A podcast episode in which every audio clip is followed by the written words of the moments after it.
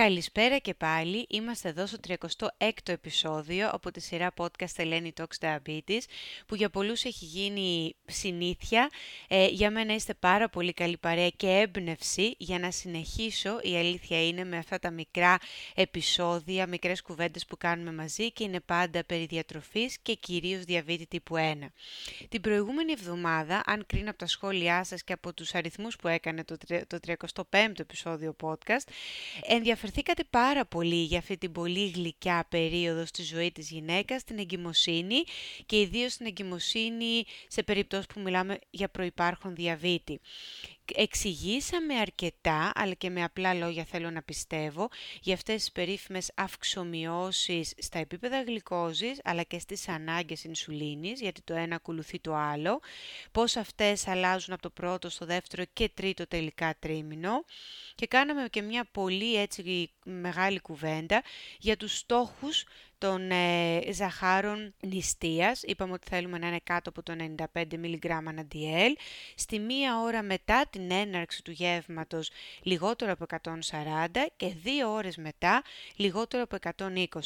Την προηγούμενη εβδομάδα έκανα ένα σχόλιο ότι ο έλεγχος, ο γλυκαιμικός συγκεκριμένος έλεγχος θα είναι ο πιο αυστηρός, ο πιο στενός που θα κληθεί κάποια ε, γυναίκα να εξυπηρετήσει ποτέ στη ζωή της. Μια γυναίκα που ζει με τύπου 1 διαβήτη και αποφασίζει να μείνει έγκυος. Όμως το κίνητρο είναι δυνατό και το τελικό αποτέλεσμα αξίζει τον κόπο. Έχοντας λοιπόν καλύψει όλα αυτά την περασμένη εβδομάδα, σκέφτηκα σήμερα να συνεχίσουμε την κουβέντα μας και να μιλήσουμε αποκλειστικά και μόνο για διατροφή και η κουβέντα πάλι για υδατάνθρακες.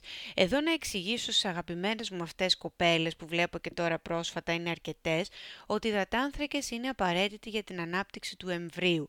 Μπορεί να υπάρχει μια γυναίκα η οποία ακολουθούσε μια διατροφή πολύ χαμηλή σε υδατάνθρακες για τον οποιοδήποτε λόγο πριν την εγκυμοσύνη της. Θέλω λίγο να ανοίξουμε τώρα την κατανάλωση των υδατανθράκων για να καταλάβουμε ότι είναι απαραίτητη για την ε, σωστή φυσιολογική έκβαση της εγκυμοσύνης και κυρίως για την ανάπτυξη και εγκεφαλική λειτουργία του εμβρίου.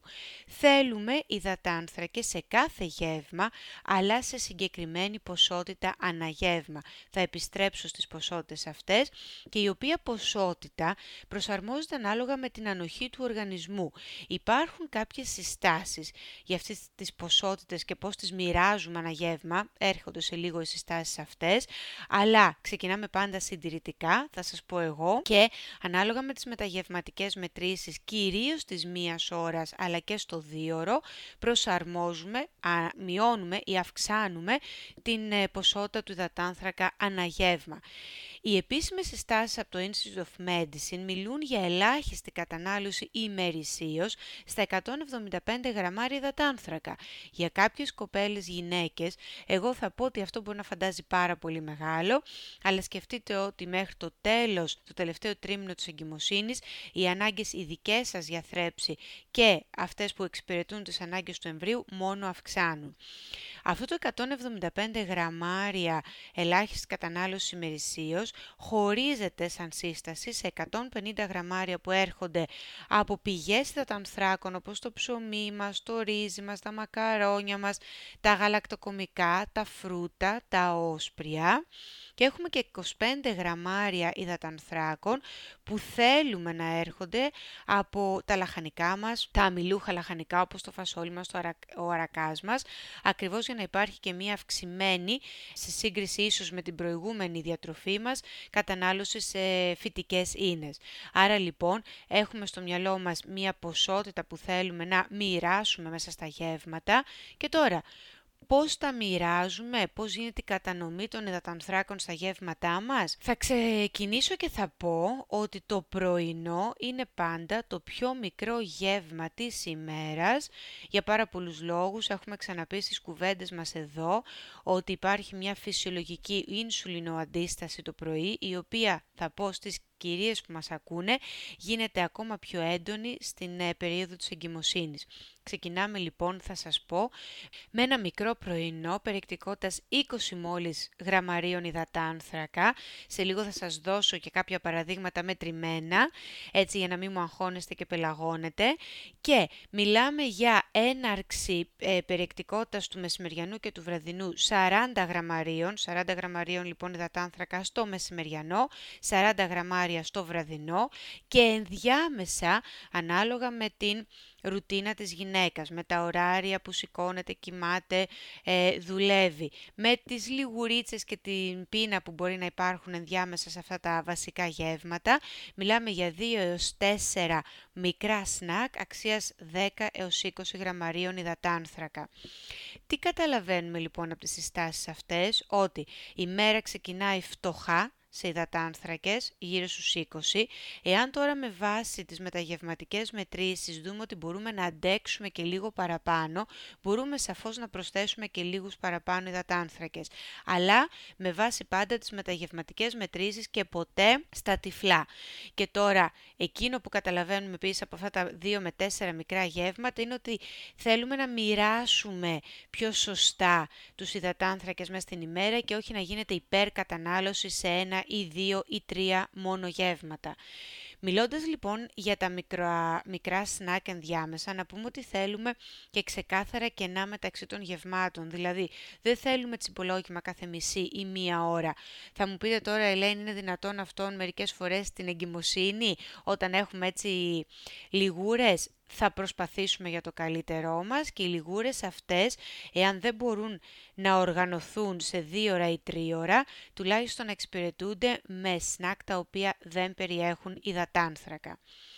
Το πρωινό, επαναλαμβάνω, είναι πάντα το πιο μικρό γεύμα, ίσως με την πιο επιθετική δόση, με τις μεγαλύτερες γευματικές μονάδες και με ένα μεγαλύτερο προβάδισμα στην ινσουλίνη. Υπάρχουν περιπτώσεις γυναικών οι οποίες χρειάζεται να δώσουν την ινσουλίνη τους με προβάδισμα 15 έως 30 λεπτά πριν το πρωινό τους, ιδίως στο τρίτο τρίμηνο, εκεί που οι ανάγκες σε ινσουλίνη έχουν και αυξηθεί πάρα πολύ. Θέλουμε πάντα μία μεταγευματική μέτρηση εγώ θα πω ότι θέλω πάντα μία σαλάτα με τα γεύματά σας και να ξεκινάει το γεύμα από τη σαλάτα, ώστε να χαμηλώνει λίγο τις εχμές τις μεταγευματικές και μας ενδιαφέρει όχι μόνο η ποσότητα των υδατανθράκων, θα σας πω αγαπημένες μου, αλλά και η ποιότητα εδώ ξαναμπαίνει πάλι η κουβέντα περί γλυκαιμικού δείκτη, δηλαδή τι εννοούμε, τρόφιμα τα οποία ναι, περιέχουν υδατάνθρακες, αλλά απορροφούνται λίγο πιο αργά. Δηλαδή, είναι η ώρα για τα όσπριά σας, είναι η ώρα για το ρύζι το μπασμάτι μας ή για τις νυφάδες βρώμης, όχι σε τραγανές μπουκίτσες.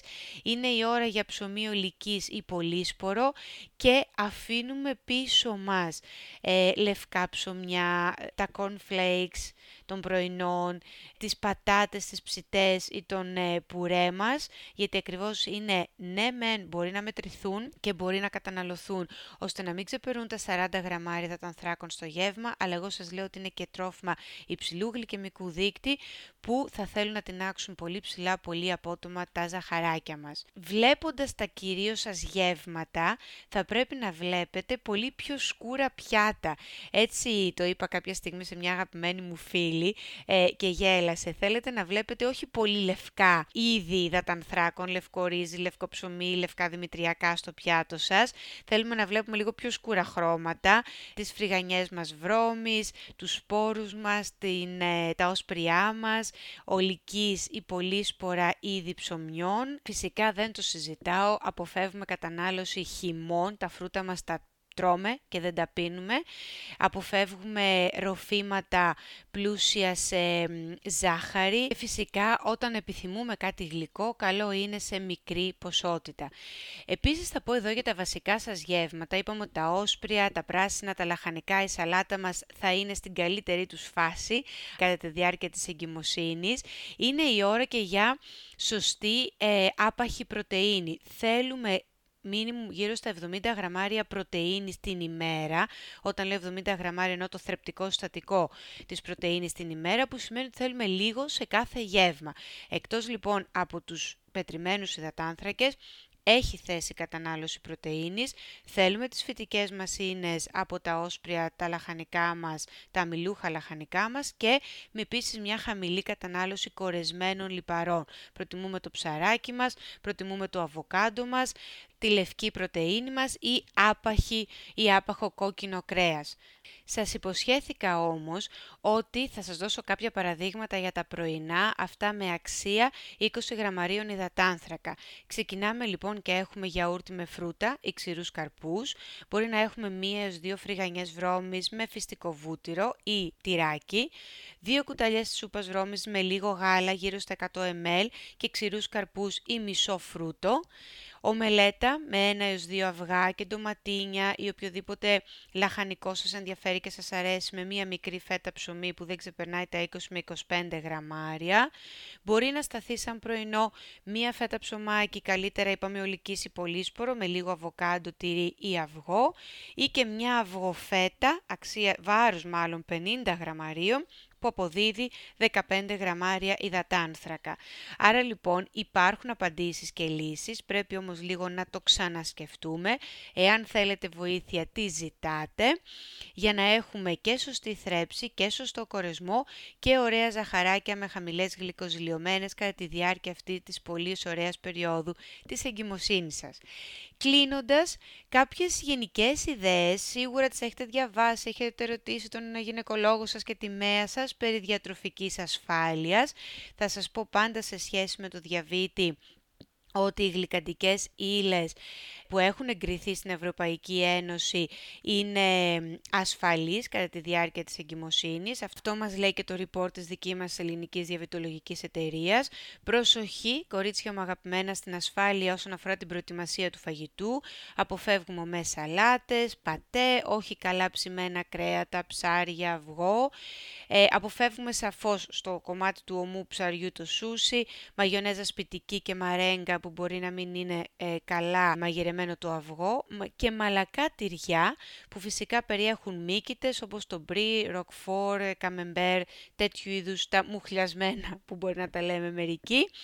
Καλό θα είναι να έχουμε και μια ιδιαίτερη προσοχή προς το αλάτι, να μην γίνεται υπερκατανάλωση γιατί μπορεί να δημιουργήσει και πριξίματα και κατακράτηση υγρών που δεν είναι ευχάριστα κατά τη διάρκεια της εγκυμοσύνης και τέλος μία μικρή αναφορά στην κατανάλωση καφεΐνης. Γενικά θυμηθείτε ότι μία μέτρια κατανάλωση καφεΐνης γύρω στα 200 με 300 mg δεν φαίνεται να επηρεάζει αρνητικά την κοίηση. Περιορισμένη πρέπει να είναι και η κατανάλωση καφεΐνης στο θυλασμό γιατί αυτή η κυρία θα περάσει στο μετρικό γάλα και δεν θέλετε να επηρεάζει τον ύπνο του μικρού σας. Κυριότερες πηγές καφεΐνης ξεκινώντας από την πιο πλούσια, είναι ένα φλιτζάνι καφέ φίλτρου. Ακολουθεί στη μισή της περιεκτικότητα, στα 100 mg ένα φλιτζάνι στιγμιαίου ή ένα φλιτζάνι δυνατό τσάι. Θυμηθείτε το τσάι δεν είναι ελεύθερο καφεΐνης. Και έχουμε άλλες πηγές όπως αναψυκτικά τύπου κόλλα και φυσικά μια πλάκα σκούρα σοκολάτα μπορεί να αποδώσει και αυτή 50 mg καφεΐνης. Προσοχή λοιπόν στις πηγές, διαλέξτε τις σας είναι πολύτιμο και δεν μπορείτε να κάνετε χωρίς αυτό όσον αφορά την κατανάλωση καφεΐνης και σκεφτείτε μήπως καταφέρετε κάποιες μέρες που δεν καταναλώνετε καθόλου. Έτσι, με αυτά τα λόγια, κλείνει και το 36ο επεισόδιο, ολοκληρώνουμε λίγο το κομμάτι φυσιολογία και διατροφή κατά τη διάρκεια της κοίησης με προϋπάρχον διαβήτη. Εύχομαι οι πληροφορίες αυτές να ακουστούν ξανά και ξανά και να τις βάζετε σε εφαρμογή έτσι όπως σας χρειάζεται με το πέρας εγκυμοσύνης σας. Να είστε όλοι καλά, θα τα ξαναπούμε πάλι ολοκληρώνοντας ε, το κομμάτι αυτό με πληροφορίες για το θυλασμό και το διαβήτη σας. Να είστε όλοι και όλες καλά. Γεια σας.